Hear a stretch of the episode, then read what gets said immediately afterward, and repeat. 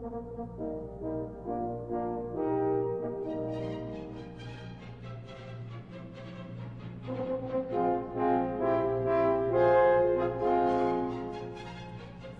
afternoon to you. Aiden, Donica, what's the crack? tea leaf. How has your day been? Are you feeling better today? I am. I'm feeling an awful lot, but God, I I was listening back to the podcast from yesterday. God, we were fair miserable. Really?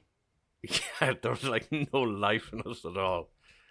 It's um yeah. I mean, I even I know we've just spoken about it off recording, but once we finished recording, I totally forgot we were talking, and I just went away and left you hanging on the phone. The podcast was a bit dour, but that was to be expected. If we're going every day. Do you see no debts today? no, No debts. that's brilliant. Yeah. Despite Leo doing his best efforts to flout social distance measures by swamping cans in the Phoenix Park. Like, what? Put on a shirt, Leo. Put on a shirt, Leo, and stop. Like, it's not even legal to drink cans in the Phoenix Park, is it? I I don't think he was actually drinking cans. I'd say though probably champagne in a in a kind of a glass thingy. Yeah. No, he was definitely like what he was holding was a big chunky oak. If you look at the pictures, but Was um, it? I was looking at the pictures there earlier. God, was I looking at those pictures? I I really don't want like the Taoiseach to be wandering around tops off like that. Really. I know, yeah. It's like, uh, it's just so cringe. Oh yeah, it was like I don't know. It even makes me feel weird about the fact that he has mates that he texts to go, "Come on, we'll go drinking cans in the park." I know, yeah. I mean, like he's relatively young, you know, so it's understandable and all. But yeah, a bit of common sense there would have, especially given the Dominic Cummings thing. Yes, Because I mean, the journalists were just like that was manna from heaven for them. it was. Now I was watching a little bit of the interview he was given because I didn't have much context on him before that. Is this whole, oh, I was just driving to be safe and go somewhere near family? That's all it's been. I mean, I, he was sick. He had coronavirus, and he went and travelled 260 miles. And then they said as well that he left his farm to go to a beauty spot. Yeah, and seemingly it was also his wife's birthday that weekend, or near enough that weekend. So now they're saying, well, was he really just taking her for a day out on her birthday? Hmm. I mean, the thing is, you have you have to kind of just go with the flow of it. I find it so odd that this guy has seemingly so much power when he's not elected, or you know that he's even a concern. Mm, yeah, well, I mean, that's the civil service for you, isn't it? Maybe he's not strictly a civil servant, but I mean, there's lots of people who are staffers that aren't elected and they will be advisors and aides and they will totally have a lot of power.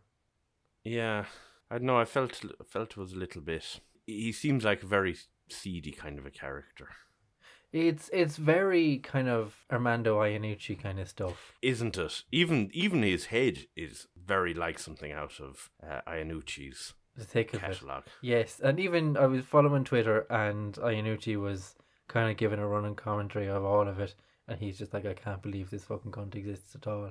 I know, yeah. It's mad, mad that he that he is a thing at all. Yeah. How was your day?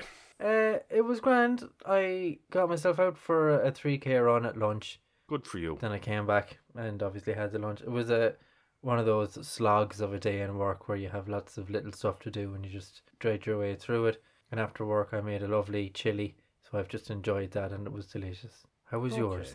My day was good, generally speaking. I went for a walk. I went for a long walk in a different route, so I'm not exactly sure how far I went. I'd say I easily covered 5k anyway. And are you going to go for a run after this? I am going to go for a run after this, yeah. Brilliant. So you're Um, back on form. Yeah, I got out for my bit of a walk. I went to pick up my post. I got I got a new shirt. It's a grandfather shirt. Uh, collarless, buttons halfway down only. The the collarless is something I don't think I could particularly pull off, but the buttons just three quarters of the way down sounds very much like a Rab C Nesbitt. I'm not getting out of bed job rather than an actual shirt job. No, it's similar. Do you remember I had a shirt? I think you, you were making fun of me for it, an Edwardian nightshirt looking thing. Possibly. Uh, well, it's another version of that again. Right. Kind of blue stripes in it. The material is lovely though, really nice. I got it from Murphy's of Donegal, Okay. and I got a lovely handwritten note to me, thanking me for my business. No way. That's really Which was good. really nice. What did it say? Yeah. Uh, like it said, address me by name and everything. It was like, thank you for shopping with us, uh, Stephen. Uh, we really appreciate it. You know, it's just really, it's, it seemed really thoughtful. Yeah. Fair play to him. Mm. So I was pleased with it. Maybe th- they thought you were on the way out shopping with them in the first place, so they thought a little thrill might make your life. I uh, I was quite pleased with with this buy. Are you missing the charity shops? Not really. I know you're a big I'm- fan of them. Yeah, I mean, I go through phases of them. Yeah. So you get very lucky in charity shops. I'm never able to get anything in there.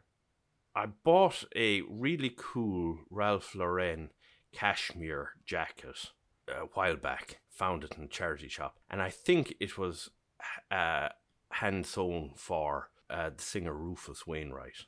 You're going to need to give us lots of con- context on that now. Uh, Rufus Wainwright, have you heard of him? No, I'm familiar with with Rufus uh, Rufus Wainwright. He did a cover of um, Jeff Buckley's cover of Hallelujah. What's he doing giving jackets to It's not Jeff Buckley's Hallelujah. It's Leonard Cohen's Hallelujah. It's Jeff Buckley's cover of Hallelujah. Basically, what I was trying to get at is his cover was nothing like Leonard Cohen's one. It was more like Jeff Buckley's cover of that. Okay. But yeah, I it was in Thurles and I went to a charity shop and I saw this Ralph Lauren jacket. Uh, it was really nice and cashmere and I was like, "Oh, that's very fancy. Then I looked on the inside and it was like hand it said handcrafted for Or Wainwright. And I was kind of going, okay, like so I, I, typed in Or Wainwright because I figured if you were getting that done, you were probably somebody of, of note. And Yeah. yeah, Rufus Wainwright came up as being a person. I figure it's possibly him both because of the style of the jacket and also the fact that it costs something like 4,600 euros if you bought it new. Fuck off. No, it's mad, isn't it? How did you figure out the price tag?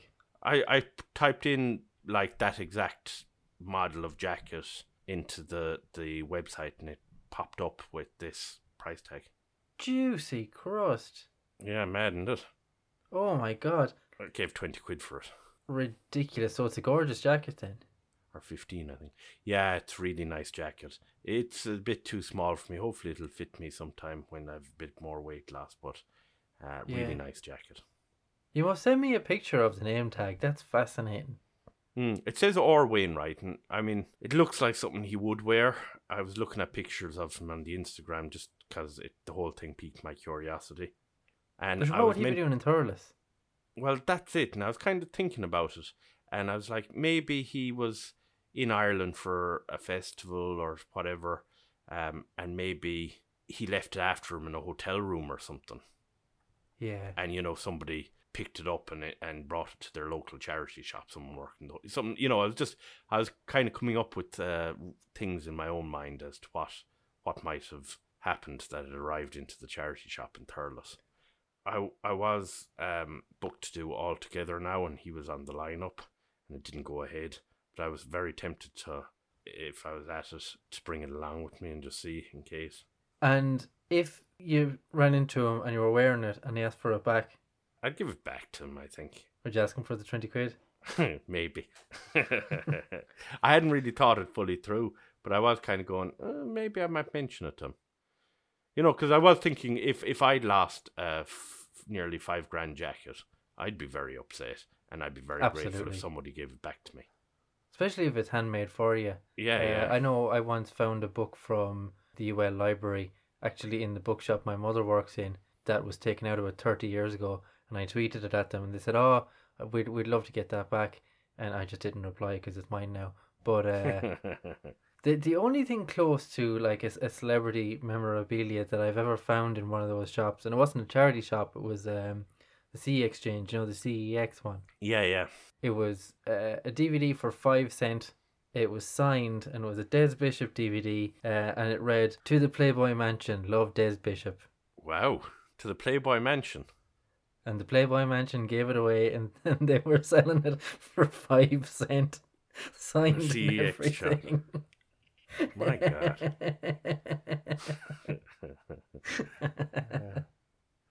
like I did, like it. It was so funny that I couldn't even buy it because I wanted the person who came after me to see it.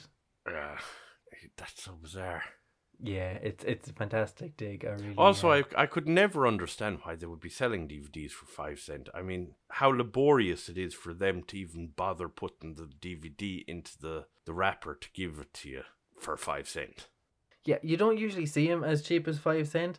Uh, that was the cheapest one I've ever seen there. But there must be money in it somehow if they're doing it and they're still open all over the shop. I mean, I'm sure there's lots of money in some of the what they sell, games particularly. But like, why they'd they even bother with the five cent DVDs? I mean, I used to live off him. When I one of the houses I was living there in Limerick for about a year, we just couldn't get a Wi-Fi connection. So I'd go off maybe every that. day, maybe every weekend, and just buy a rake of DVDs. I'm, I reckon I've bought about two hundred of them, and I probably haven't even spent seventy quid. mm, And there was great entertainment because you'd watch stuff you'd never think of watching if you saw it on Sky or if you saw it on Netflix or something. But it, it forces you to get a bit more out there and a bit more creative with what you're watching. So I'm a huge fan of uh, buying DVDs from that shop. That being said, since I've got a decent intercon- internet connection, I haven't stepped foot in there. I often go in there just for a gatch. Not so much at that, but at the electronics.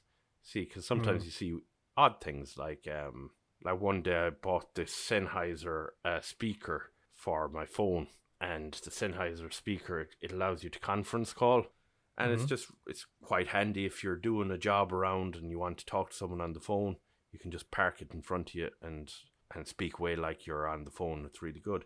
Bought that in there. and I was really pleased with it because I thought it's just a handy thing to have. Yeah, they're the, the one kind of thing that came out of the recession that seems to have really lasted. Like, the only other one, I think there's like one cash for goldish type shop left in Kilkenny.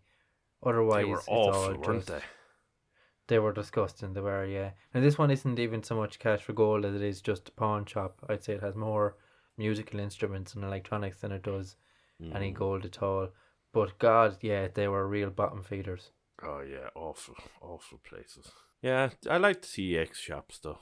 So if you're in Murphy's or Donegal of Donegal or CEX and you want to sponsor this show, Or if you're uh, Des Spaceship and you're trying to get offload a couple of DVDs, do get onto us. do get in touch. Do get in touch.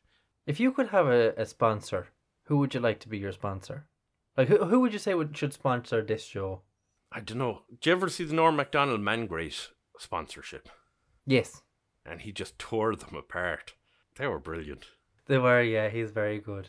Or he used to have um Dollar Shave Club, Oh yeah, yeah. which those things I don't fucking get at all. You just sign up and they send you razors every month. What don't you get about it? I don't know. It seems a lot of fucking effort, load of packaging, a lot of wasted shit just to get razors. Yeah. Do you know what I did with my razors? Shave your arsehole. I have gone back from, you know, like your Gillette razors and all that kind of stuff, back to the original ones that come in a box because they're like just as good and there's so much less waste on them. But Stephen, Gillette are the best a man can get, and if they're looking to sponsor a podcast, yeah, I. so I what mean, you're going like with like you- the one br- the one blade like Turkish razor. the blade and you you put it into the razor itself and you just get get rid of the blade when you're done with it. Is that a disposable razor or is it just one blade? No, it's just the blade is disposable. The razor itself isn't disposable. But how many blades are on the razor? One. One. Right. Okay. Yeah, I think it's. I think everyone should do it because no, there's I've a I've, lot I, less I've got facial hair. I can't do that Why because I'm not gonna be shaving. I need to use like a hairdresser thing hairdresser thing? to trim my beard. I can't. I don't want to be going baby faced. Oh yeah, but if you are shaving, I I mean, I think you should get these yokes. And can you use it on your arsehole too? Mm, sure, You haven't tried. I endorse you trying. Oh, you were asking me about a cocktail. I was asking you about a cocktail. The one that I thought I was looking at a list of them, And there's a few in Mhm. there, and I was kind of like, okay, yeah, you know, like I, I don't really want anything with champagne in it. That's not not me. Uh huh. Um, but the one that that jumped out at me, and I went, yeah, I'd have that. Is a ginger mule. Geri Halliwell. The ginger mule is whiskey and ginger beer, except you use diet ginger ale and fresh grated ginger. And your healthy substitutes say, shave about 50 calories off the drink, coming in at 98 calories for 8 ounces. I don't know I, uh, what the ounces are. Oh, that's very good. But yeah, it Okay. se- seemed quite quite a good one. And I do like ginger. Okay, So- that's a tasty cocktail, uh, tasty low calorie cocktail. Mm. But even So if still, you're working for Schweppes or or Jameson, by all means reach out and sponsor our show. or if you own a ginger farm, Or if you own a ginger farm. So yeah, I'm going to have to head off now and buy myself some uh, some whiskey and ginger. well, you do that. Don't let me stop you. Keep it real.